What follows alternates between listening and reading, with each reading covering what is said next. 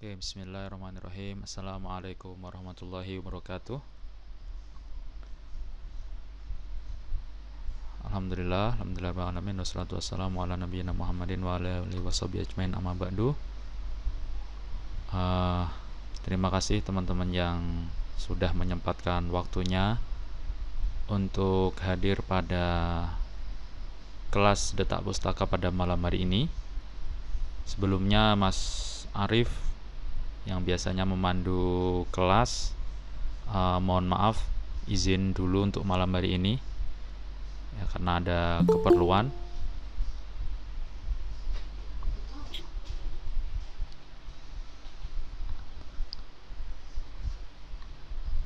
Oke, malam hari ini kita akan membahas melanjutkan uh, pembahasan terakhir tentang penulisan buku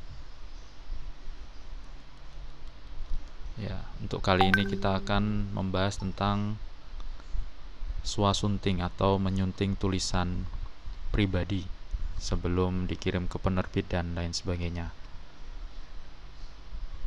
Oke. Mungkin langsung saja uh, saya masuk ke materi.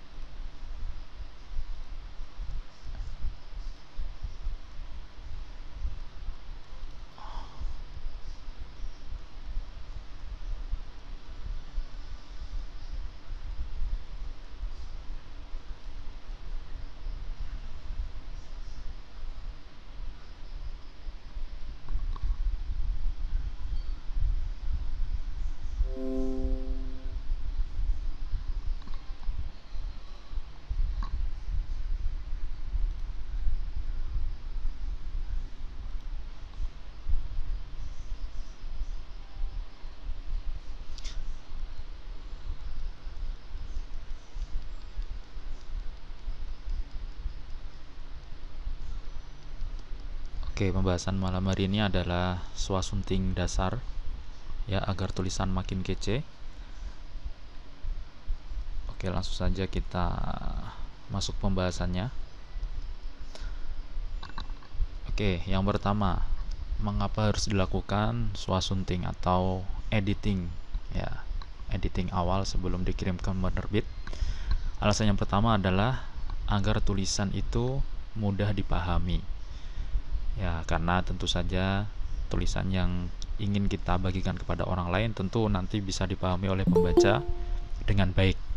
Ya seperti itu. Jadi uh,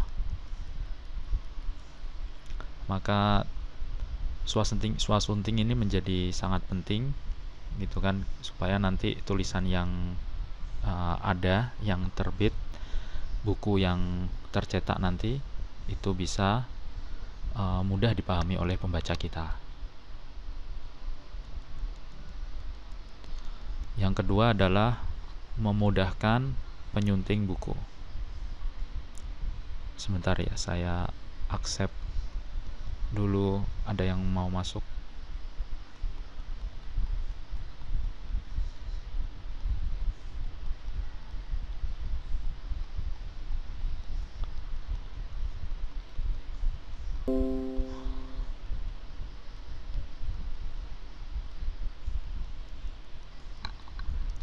Kita lanjutkan. Yang kedua, memudahkan penyunting buku.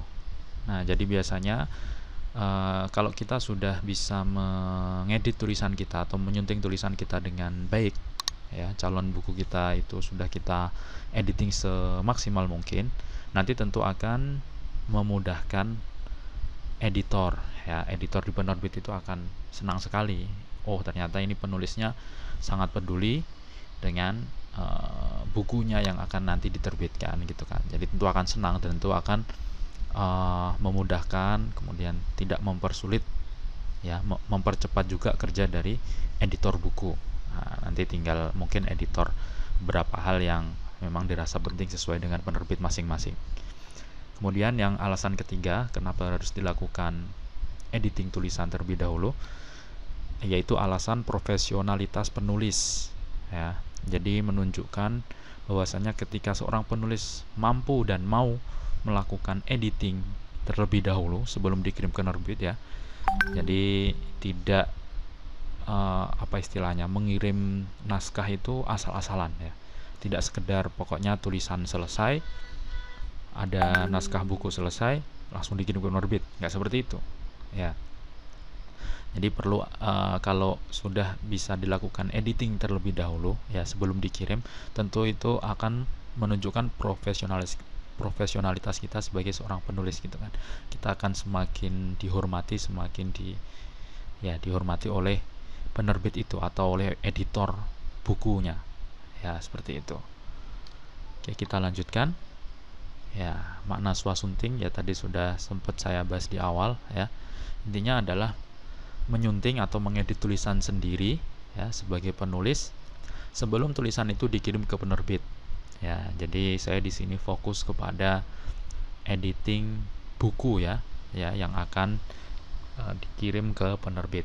Sebetulnya juga uh, bisa diperluas lagi untuk uh, tulisan atau konten yang misalkan mau dikirim di Instagram atau dikirim di uh, media sosial kita atau mungkin di blog ya itu juga sebetulnya masuk. Cuman saya di sini fokus dulu ke uh, bukunya ya editing buku.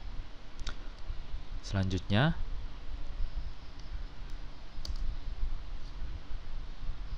nah apa saja sih yang harus disunting atau diedit ya oleh seorang penulis itu ya?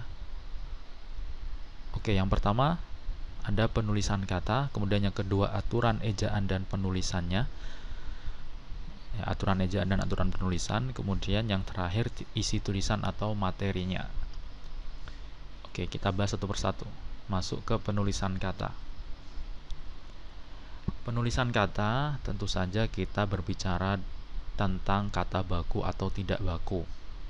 Ya, ini uh, sebetulnya apa pun jenis bukunya tetap kita menggunakan ya istilahnya bahasa Indonesia yang baik dan benar ya. Jadi kata baku itu tetap sangat penting untuk uh, digunakan. Oke, sebentar. Ada yang mau masuk lagi.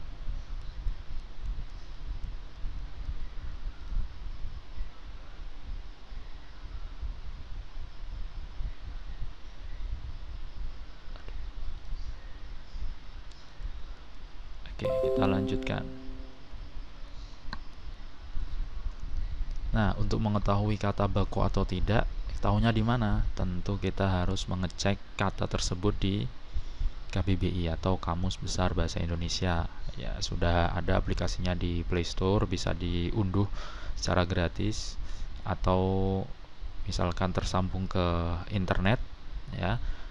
Bisa dicek di KBBI www.kemdikbud.go.id itu juga bisa ya kemudian kalau misalkan anda kita menggunakan istilah-istilah yang tidak baku ya itu sebetulnya diperbolehkan. Asalkan istilah-istilah itu kita gunakan secara konsisten dari awal sampai selesai.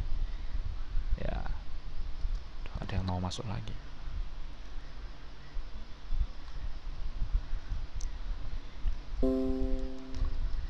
Ya intinya kalau kita ingin menggunakan tetap bahasa baku kita cek dulu di KBBI ya. Di apakah benar baku atau enggak atau anggapan kita saja baku ternyata setelah kita cek oh ternyata tidak baku ada yang lebih baku gitu kan. Kita sering uh, biar tidak kita tidak keliru juga ya. Kemudian yang selanjutnya kita cek atau yang kita edit adalah tentang aturan ejaan dan penulisan Ya, ini masih berkaitan dengan yang pertama sebetulnya. Kalau tadi lebih ke penulisan kata, sekarang aturan ejaan dan penulisannya. Nah, ini biasanya terkait dengan ya tanda baca, titik, koma, titik koma, tanda hubung dan lain-lain ya, tanda tanya, tanda seru, petik dua, petik satu, kemudian juga termasuk uh, misalkan penulisan huruf kapital, hmm, gitu kan. Bagaimana kalau misalkan di judul dan lain-lain ya itu aturan ejaan dan penulisannya perlu kita perhatikan.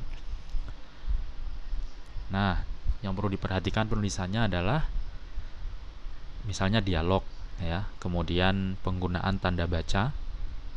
Ya dialog ini yang biasanya menggunakan uh, tanda petik dua ya, ya itu perlu diperhatikan. Awalnya harus menggunakan uh, setelah titik dua itu uh, eh petik dua maksud saya ya. Petik itu kita harus uh, misalkan kapital ya, itu harus kita ingat. Dan aturan-aturan lainnya. Kemudian tanda baca ya. Setelah tanda titik kemudian setelah tanda koma atau tanda baca apa pun ya mayoritas diberi spasi misalkan. Kemudian ada juga uh, ya tanda baca tanda baca lainnya yang akan sangat banyak sekali dijelaskan di di Puebi ya itu. Penulisan di penulisan partikel pun lah tah kah ya, itu juga perlu diperhatikan dan lain-lain sebagainya ya. Banyak sekali aturan penulisannya yang semuanya sangat bisa kita pelajari di Puebi ya. Uh, pedoman umum ejaan bahasa Indonesia. Ya ini kita bisa unduh PDF-nya ya. Uh, banyak tersebar di internet bisa dicari di Google kemudian juga atau kalau misalkan uh, pengen cari di uh, web juga ada ya Puebi kalau tidak keliru di puebi. Uh, apa itu read the docs io. Ya coba di diklik Puebi daring aja. Nanti akan keluar. Itu uh, web yang dikembangkan oleh Ivan Lanin sebagai uh, pemerhati bahasa ya oke kemudian yang terakhir ya yang perlu kita edit atau yang perlu kita sunting tentang isi tulisan ya, atau materinya ya. Yang pertama tentu kesesuaian dengan tema ya. Apakah tulisannya ini sudah benar-benar sesuai dengan tema yang ditentukan di awal atau jangan-jangan awalnya itu sudah benar sudah lurus kemudian tengah-tengah e, ternyata temanya gelambiar atau ke mana-mana gitu. Awalnya bawa tema pendidikan tengah-tengah kok temanya ke arah agama. Nah itu kan gak nyambung. Temanya liburan awalnya tengah-tengah ke tema misalkan apa e, ibadah misalkan atau lain-lain lah atau kemudian kalau misalkan kita berbicara cerita ya kita berbicara alurnya. Ya kita lihat alurnya. Apakah kita menggunakan misalkan alur maju mundur atau campuran? Ya itu perlu kita perhatikan. Ya kemudian juga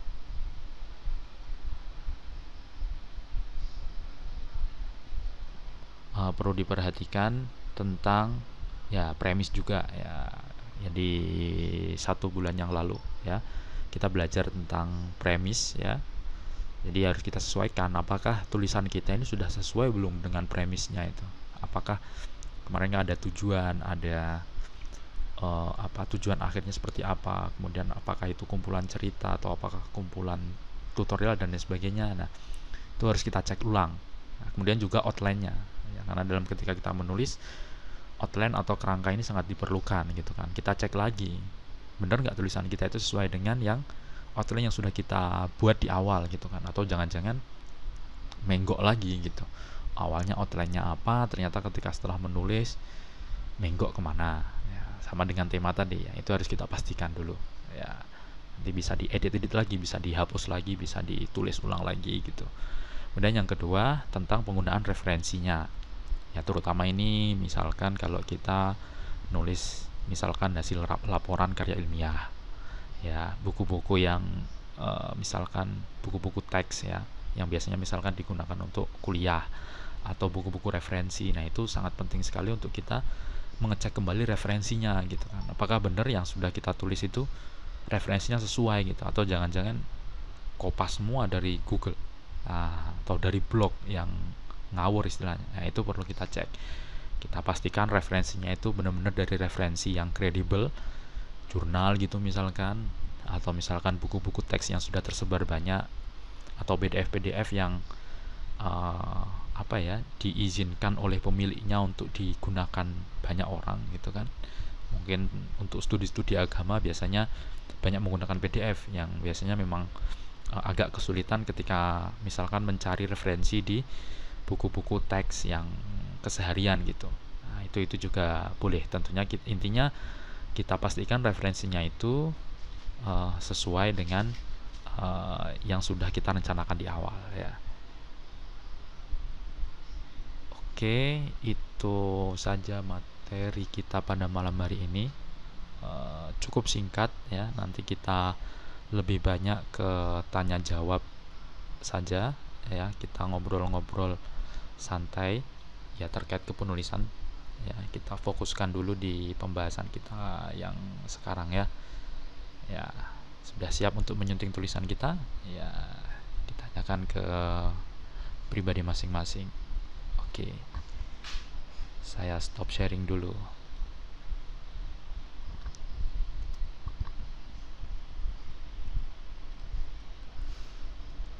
Oke silahkan teman-teman mungkin langsung saja ya saya buka pertanyaan ini supaya tidak lama-lama ini. Silahkan yang mungkin ada yang ditanyakan dari materi yang sudah saya sampaikan barusan atau mungkin juga materi di uh, pertanyaan di luar materi juga silahkan. Intinya masih terkait dengan kepenulisan. Uh, selama saya bisa menjawab akan saya jawab. Oke. Okay.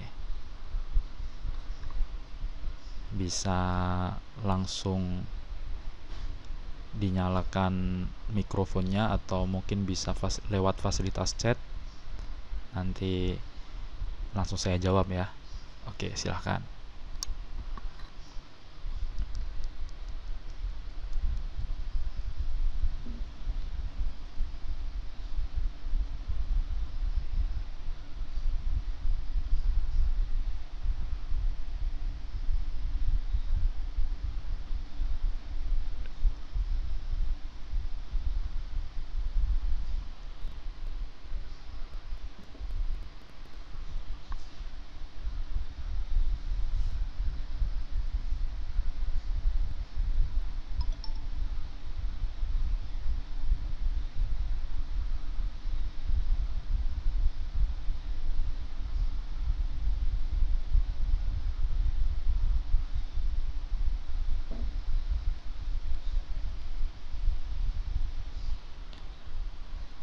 Oke, saya lihat chat dulu ya.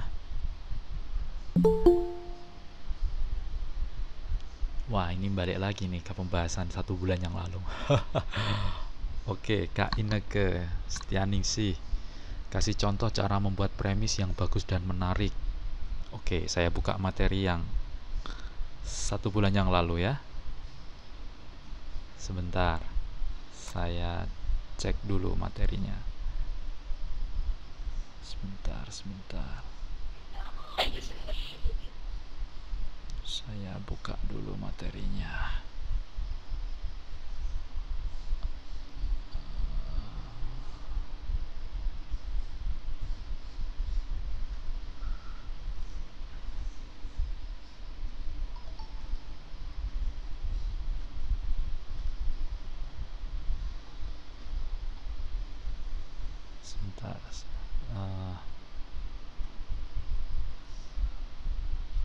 sambil menunggu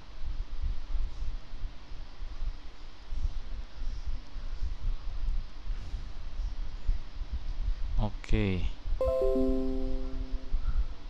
Nah, sebentar saya share screen lagi. Ah. Oke.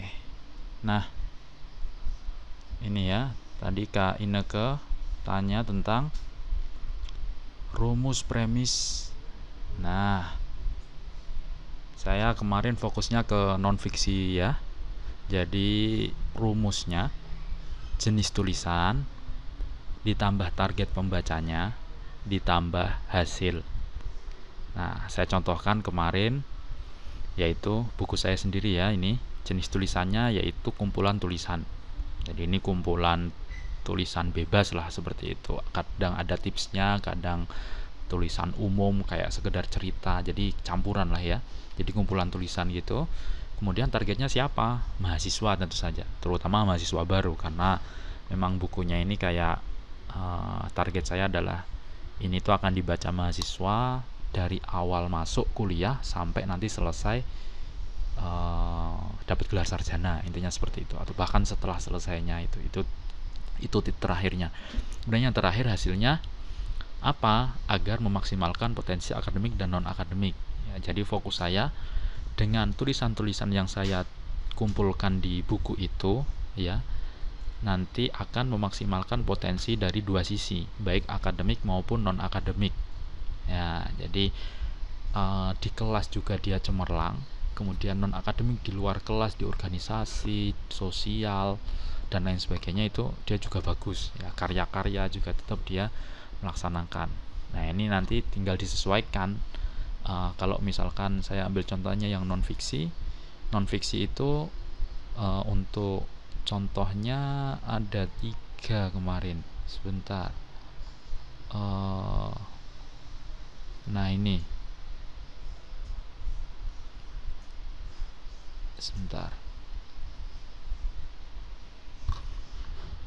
Nah ini untuk tiga jenis tulisan di non fiksi ya. Ada tutorial ya how to kemudian kumpulan tulisan yang seperti saya contoh saya tadi kemudian juga kumpulan cerita. Ya tinggal nanti disesuaikan uh, Kak Ineke pilih yang mana ya yang sesuai. Ya ini tinggal disesuaikan aja. Kalau tutorial nanti ini outline ya ini masuk ke outline outline-nya. Pakainya why what how to.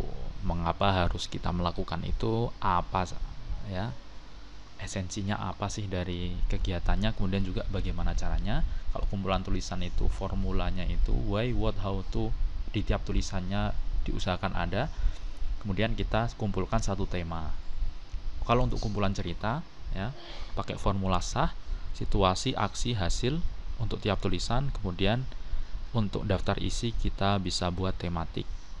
Ya, semoga menjawab pertanyaan uh, Kak Ineke ya. Oke, ya nggak apa-apa Kak Ineke. Silakan dicek di di Google Drive-nya Insya Allah sudah diunggah kemarin ya. Oke, silakan yang lain kalau mau open mic atau bisa melalui fasilitas chat ya disilakan kalau mau tanya nggak harus sesuai tema malam hari ini. Kalau misalkan ada yang ditanyakan terkait kepenulisan nggak apa-apa. Oke. Sisprili oke kak misal eh misalkan. Minimal kesalahan dalam satu tulisan itu berapa ya? Karena terkadang ada hal terlewatkan setelah kita sunting sendiri. Oke. Ya minimal kesalahan. Ya kalau bisa tidak ada kesalahan sama sekali. Ya kita usahakan seminimal mungkin sesedikit mungkin lah. Kita benar-benar baca dari awal buku itu awal tulisan kita sampai titik terakhir. Ya kita benar-benar pastikan gitu kan. Ya semampu kita gitu kan. Karena tentu saja saya yakin tiap orang kemampuan untuk editingnya beda-beda. Mungkin ada yang sudah expert karena dia mungkin seneng otak atik kata seneng baca puebi seneng cek di KBBI ya, kalau mungkin belum ya paling enggak ya bisa sambil belajar gitu kan sambil belajar oh ternyata kalau kapital begini oh kalau ternyata tanda baca oh harusnya begini penulisan di oh yang dipisah begini yang disambung begini ataupun misalkan penulisan pun ya partikel pun misalkan yang yang masih sering masih sering keliru gitu kan. Itu disambung atau enggak yang disambung seperti apa yang enggak disambung seperti apa. Ya mungkin dari yang sederhana-sederhana itu yang uh, sekiranya memang kesalahan-kesalahan itu kekeliruan itu masih sering sekali terjadi di uh, penulis. Ya gitu kan. Jadi kita usahakan ya kalau angka minimal ya sebenarnya nggak ada minimalnya. Kita maksimalkan kemampuan kita kita kerahkan kemampuan kita untuk editing itu supaya memang uh, tulisan kita ya terutama buku ini nanti bisa benar-benar ya tadi itu memudahkan editor mempercepat kerja editor. Nggak perlu editor tuh pusing-pusing mikir aduh ini kapitalnya keliru. Oh ini punya keliru. Dinya keliru lagi. Jadi wah tambah banyak nanti kerjaannya ya orang itu kerjaannya editor sih. Cuman kalau kita sebagai penulis bisa me, istilahnya apa ya mengambil alih lah ya. Bisa melakukan itu lebih awal tentu itu akan lebih baik. Nah, itu saja sih. Semoga menjawab ya sis Prilly. Oke silahkan yang lain kalau masih ada yang ditanyakan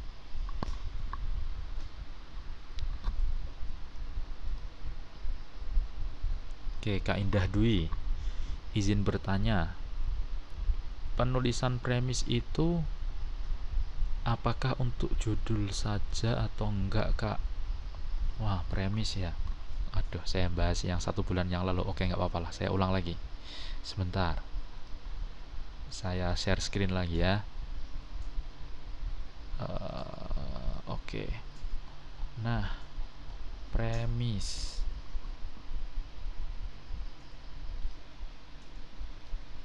Oke, premis itu ini ya. Ramuan singkat, padat, dan memikat. Nah, uh, intinya premis seperti itu sih.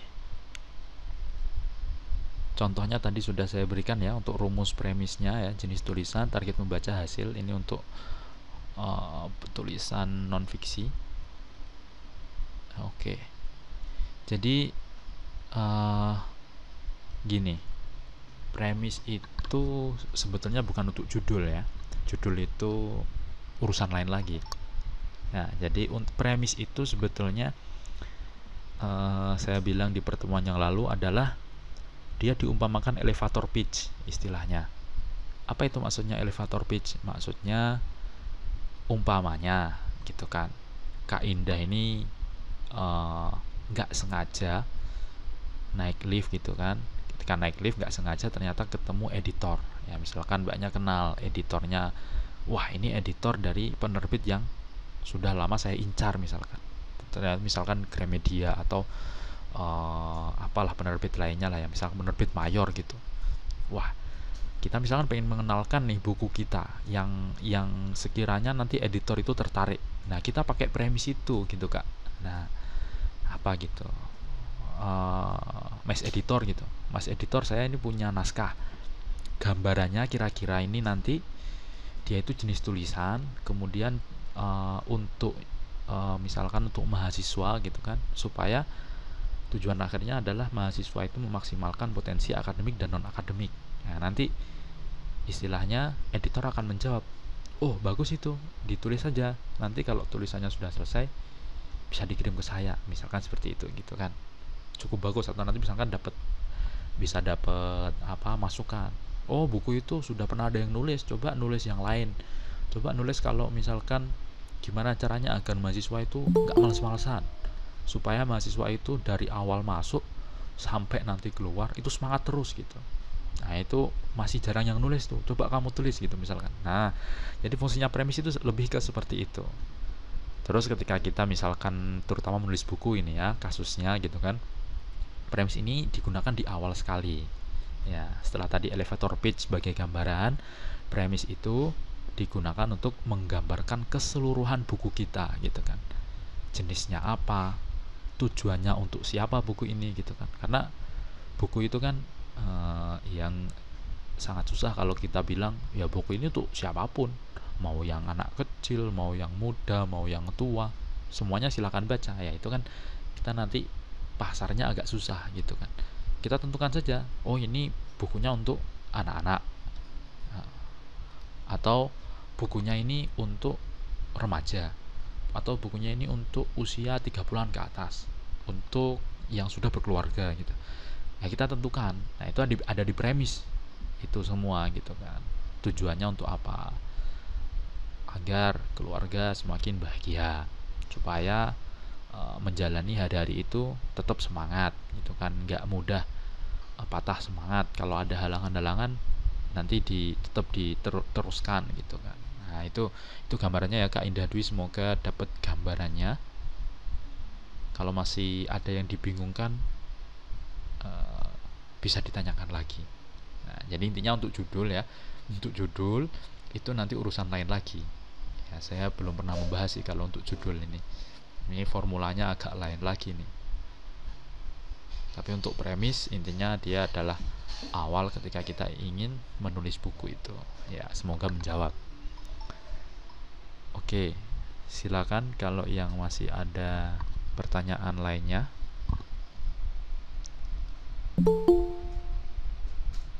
Oke, sama-sama. Semoga menjawab Kak Indah.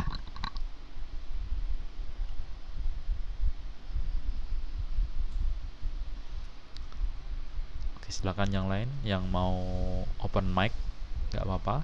Kalau ada yang ingin ditanyakan.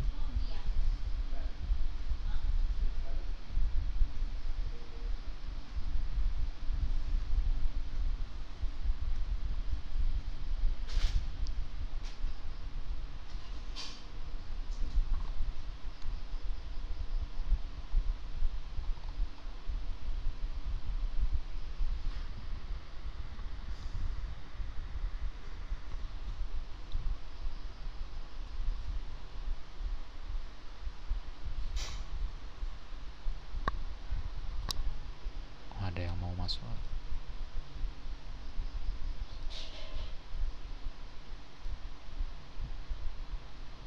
atau mungkin ada yang mau di-sharingkan lah kalau nggak kalau nggak bertanya. Nah mungkin ada yang mau sharing pengalaman menulisnya. Atau mungkin sudah ada yang menulis buku